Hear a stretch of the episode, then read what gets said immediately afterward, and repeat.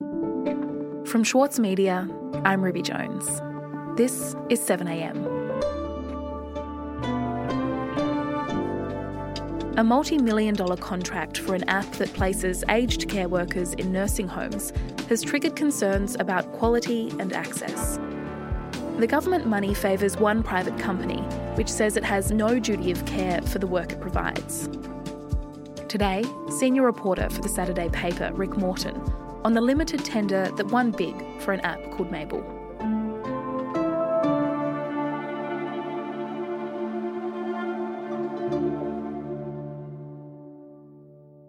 Rick, what is Mable and what does it do?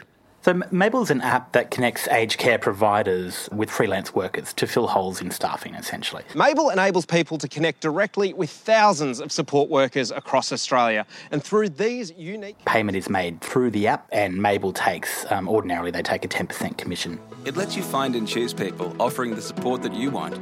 They're not a direct employer of support workers or nurses, though. It's really a lot like Uber or the other kind of gig economy style platforms. We're online, so it's easy and affordable. Plus, you can use your home care package. Find your people at mable.com.au. It specialises in government funded programs. So if you're in a nursing home and you need a support worker to come and look after you, uh, you can jump onto Mable, do a search for your area, and there's a whole bunch of people that come up. Um, they've got a range of qualifications and skills. They might be registered nurses or assistants in nursing or what we call care workers. And you can kind of filter them and, and look through the ones that you think best match what you need. And essentially, the support worker on that platform sets their own rate if they're working privately. If they're working for a nursing home, it's slightly different because the nursing home would be the one paying. Um, but you know, you can look at the one that you can afford, um, and if they're available, away you go. And when the payment's done and completed, it gets kind of unlocked through Mable, and then the support worker gets paid at the other end, usually within a couple of days, although it can take longer. But the app explicitly states in its terms that any person hired through its platform is, quote unquote, not a partner, employee, independent contractor, or agent of the company. And, you know, they also go on to say that they've got no, and they use this phrase, duty of care for the quality of its workforce or liability for the care provided. Right. And so the reason that you've been looking into Mable is because of a government contract that they've been awarded. Can you tell me about that? that that's right. In the midst of this coronavirus pandemic, the federal government awarded a $5.77 million contract to Mable and it was for a, a, surge workforce in nursing homes affected by COVID 19. And it's valid until the end of June. So essentially, it's a three month contract. And, you know, in a memo that was sent out to nursing home providers in April, the Department of Health announced that it would pay the wage costs for any crisis workers employed through Mable um, for four weeks. And it does not appear that the government would subsidise the same kinds of workers who were not employed through this app. So the deal was done with Mable and only Mable. And it went out as a limited tender, which the government can do from time to time under certain grounds. You know, if, if it's a national security issue, or in this case, it was to protect human health. And that means it's exempt from the Commonwealth's own procurement rules. So a limited tender is somewhat unusual. What does it mean in practice? Look, normally with the government contract, they've got to go through a full tender because people, taxpayers, rightfully have expectations about the fact that the government tests the quality of the people who are applying for the kind of work that the government wants them to do. So usually there's a full on competition and they, they select the best one. Under a limited tender, because they've got these certain exemptions for, in this case, protection of public health, those rules go out the window.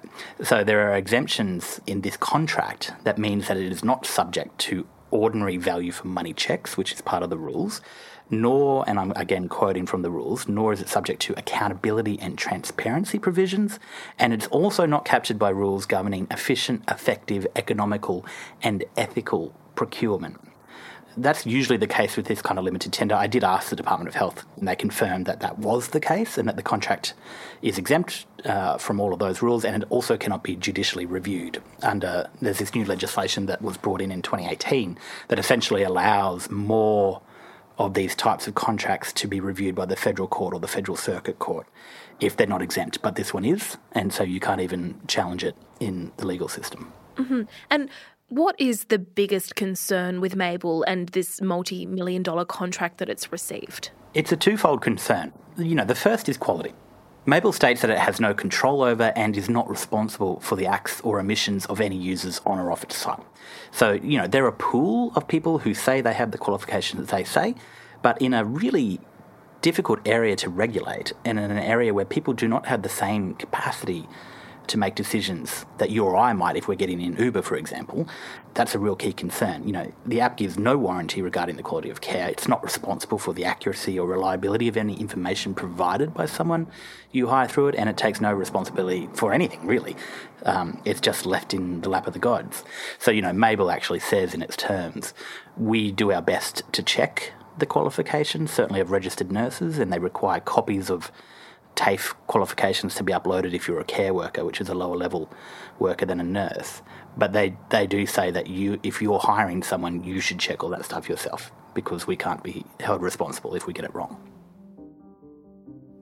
And then there's the question about access. You know, the government went to Mable and only to Mable, and it's not clear that the app has the number of registered users in all of the regions around the country where a nursing home might need to access them. So the government's essentially put all its eggs in one privately owned for profit basket, and they're hoping that that's enough. So, for example, if you're a nursing home operator in a regional area and you jump onto Mable because the government's paying the wages through Mable, and you jump on there and you can't find a support worker that you know is high enough quality or is even available, well, then what do you do in the middle of this crisis?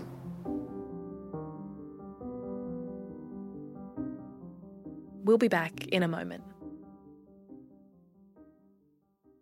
For Sloane Crosley, writing about the loss of a friend may not have provided catharsis, but it did allow for the possibility of a better ending. Like you have this amazing meal that's this friendship, and then you have a really, really, really, really bad dessert with shards of glass in it. And then, like, the book is like, you know, those little chunks of chocolate that come with the bill. I'm Michael Williams. Join me for this week's episode of Read This as I talk to Sloane Crosley about her latest, Grief is for People. Listen wherever you get your podcasts. As a 7am listener, you value the story behind the headlines. That's why you should read Post, a free daily newsletter bringing you the top five news stories of the day, summarising each of their key points. Sign up today at thesaturdaypaper.com.au slash newsletters. Rick, we're talking about this app, Mable, which won a big government contract to provide emergency staffing to nursing homes. Who owns Mable? Mable's team is really well connected. So the company is chaired by Jamie Odell. He's the former managing director of the beverage giant Foster's Group, and also the former long-time chief executive of poker machine company Aristocrat. Um, the app itself, the platform, it was co-founded in 2014 by the former Bankers Trust partner Peter Scott and investment banker Tony Chirara, and it counts among its backers the former Packer family investment vehicle, Ellerston Capital, which owns a $10 million stake. In July 2017, the then aged care minister, Ken Wyatt, officially opened the company's expanded headquarters, saying that it reflected the then Turnbull government's vision of individual choice and control in a consumer driven market. Now, Wyatt was joined at that launch by Ian Yates, who's the chief executive of uh, the Council on the Ageing, COTA, which is a peak consumer advocacy body for older Australians using and navigating aged care. Now, Yates is a big supporter of Mable. And frankly, it was an important disruptor of the essential cookie cutter approach to aged care that we've had for far too long. And some. He's also a part of this small group that's been advising the Department of Health on aged care during the COVID 19 pandemic. But people have people who come and do classic care and support services. Someone might take someone out on social outings. There's a whole variety of, of mixes. Someone might want someone who can speak their language. Someone might want someone who can and, you know, Yates confirmed to me that the Council on the Ageing is a shareholder in Mable, but he said the stake was only about 2% when it was given to them and it was granted in lieu of consultancy fees, which means essentially that they were providing advice. Ian Yates was providing advice on the setup of Mable and they were given these shares because Mable didn't pay them any cash. Um, now, Yates says they're currently not worth anything, and nor was he involved, and the Department of Health confirms this, nor was he involved in any discussions over the recent contract. But I guess the point we're making here is that these are all people who know who to call um, if they want to put their names in front of decision makers if there was a big pot of money going around. Rick, is this a bigger trend in aged care, this segue into private and for profit solutions paid for by government? That's kind of been the problem over the last two decades, really. And, you know, the, we've got a Royal Commission into aged care quality and safety at the moment, and it has been searing about this precise issue, uh, most notably in its interim report, which was handed down in October last year. Well, it's been called a shocking tale of neglect as the interim findings from the Royal Commission into Aged Care were released today. The report was handed down just a few minutes ago, and it claims that we have been diminished as a nation. The Commission said, literally word for word, it is a myth that aged care is an effective consumer driven market. It slams the idea that aged care can be treated as a market and it zeroes in on some of the biggest tragedies seen so far in an inquiry that's only partway through we've had all these ideas, right, about oh, aged care can be can be beautiful and brilliant if we just unshackle it from all of this regulation and we bring in all of this private investment, and then people can just go off and make their own choices. Inhumane, abusive, and unjustified subduing of patients, and care is a lottery, people dying as they wait. It really is hard to imagine how the Royal Commissioners could have been more scathing of a system they say is unkind and uncaring to older Australians. The interim report. The Royal Commission, crucially, I think, was saying if you believe that, then you are doing damage because that is only true for a very small percentage of people in the market. Ben, this is a, an absolutely brutal critique of our aged care uh, system. The, the, cruelty and the neglect um, is is being experienced right around the country. When are we going to? When are we going to get this? They said it was time for a reality check.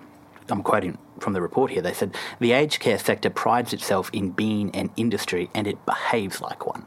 Because you've got to remember, 80% of the industry's funding comes directly from government. Essentially, the, the Commission were saying that the Australian taxpayers have every right to expect that a sector so heavily funded by them should be open and fully accountable in the public and seen as a service to them. And it's this question of the lack of fundamental transparency, which are the, the, words the Commission used. And, you know, while it does appear to be heavily regulated, they heard evidence that it is unfit for purpose and does not adequately deter poor practices. So there's been this momentum we've been moving towards this increasingly fractured, increasingly privatised, increasingly for-profit sector, and yet along the way we've lost sight of the fact that this isn't about money. This is about people who need care at a point in their life when they are um, vulnerable is a terrible word, but when they are most in need of getting proper, safe care. What about Mable? What happens with that contract now? Well, the Department of Health said that the $5.77 million contract was paid directly to Mable on the basis that they, they, essentially didn't want approved nursing home providers to have to wait to get any money back. So the money was given to Mable, and if any provider need, needed some staff, um, for four weeks, the wages bill would be paid and they'd have the money there to pay them straight away. So far, the Mable platform has only been used under this arrangement by two providers, and that includes Newmarch House, where um, tragically last week a 93 year old resident there became the 19th person to die from coronavirus during that cluster that we saw. And the Department of Health told me that any money left in the contract on the 30th of June, which is when it's meant to end, um, the, the, they say the money will go back to the government, and that's you know that's fine. We'll wait and see on that front, but that's not really the issue. I mean, for two decades now, and the Royal Commission really pinged them, the government, on this. You know, no one in government at any level over the last two decades has really thought about where marketisation of this sector is taking us. It's almost like they outsource their thinking to the free market time and time and time again, thinking that things would change, and they never have. And we still haven't got that balance right. And, you know, I wrote last year about how they wanted to privatise the assessment teams, which is the one part of the education system that basically works, and they wanted to privatise that. And then all of a sudden they had to pull that policy because it was so outrageously bad. And now, in the middle of a, a massive crisis, they're bereft of ideas again. And so they've gone back to the private market, back to a commercial app developer to kind of fix their problems for them. And they keep going back to that well. And they keep thinking that the drink is going to be different this time, and, it, and, and it's not. And the Royal Commission has been so clear about that. And this story illustrates the, the defective thinking that has been in this system now for, for two decades. And, and that's the stuff that needs to change.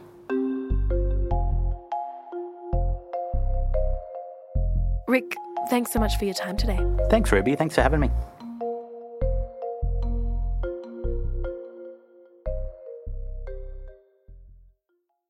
Sloane Crosley is known for her funny and acerbic personal essays, but her new memoir digs much deeper to examine the loss of her best friend. Join me, Michael Williams, as I chat with Sloane about Grief is for People. Find it wherever you listen. Also in the news, the Prime Minister Scott Morrison has used a speech to the National Press Club to announce his government is working towards an overhaul of Australia's industrial relations system. Scott Morrison announced that the Industrial Relations Minister, Christian Porter, would lead a new process bringing together unions, employer groups, and businesses to try to change the current system, which he said was not fit for purpose. As a gesture of goodwill, the government will not pursue a second vote in its Ensuring Integrity Bill, which was strongly opposed by unions. And human trials of a potential COVID 19 vaccine have begun in Melbourne, with about 130 people involved in the program. The potential vaccine is being developed by US biotech company Novavax. Preliminary results for Phase 1 are expected in July, and Phase 2 results by the end of the year. I'm Ruby Jones. This is 7am. See you tomorrow.